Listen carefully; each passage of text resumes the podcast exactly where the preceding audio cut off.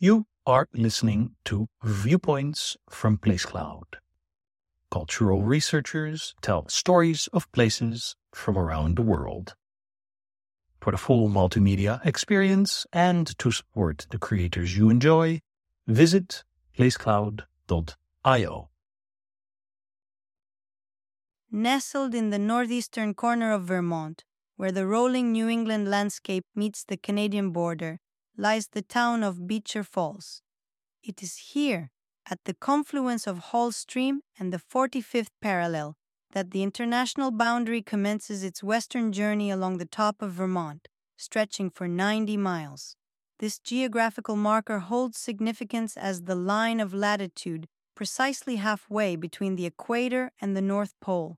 Established as a border by the Treaty of Paris in 1783, which ended the American Revolutionary War, this demarcation was surveyed in its early stages from 1771 to 1772.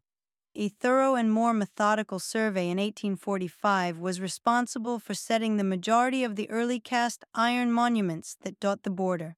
However, due to the challenging terrain and the surveying technology of the time, errors were introduced, resulting in a boundary that meanders, zigs, and zags across the 45th parallel. This often leads to deviations of more than a mile from the precise halfway point between the poles. Despite these inaccuracies, the boundary was eventually accepted as official, illustrating a certain pragmatism in the establishment of international borders. The 45th parallel is noteworthy for another reason in Beecher Falls. It marks the northern property line of the original Ethan Allen Furniture Factory. This factory, named after the Revolutionary War hero and founder of the state of Vermont, became renowned for its quality furniture, with pieces crafted here gracing numerous homes across the United States. Their craftsmanship even reached the highest office in the land, the Oval Office, outfitting it during various presidential administrations.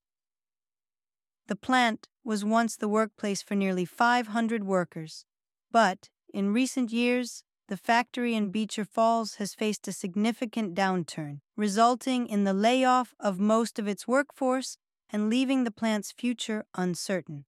Despite this setback, the company maintains operations at another plant, located in Orleans.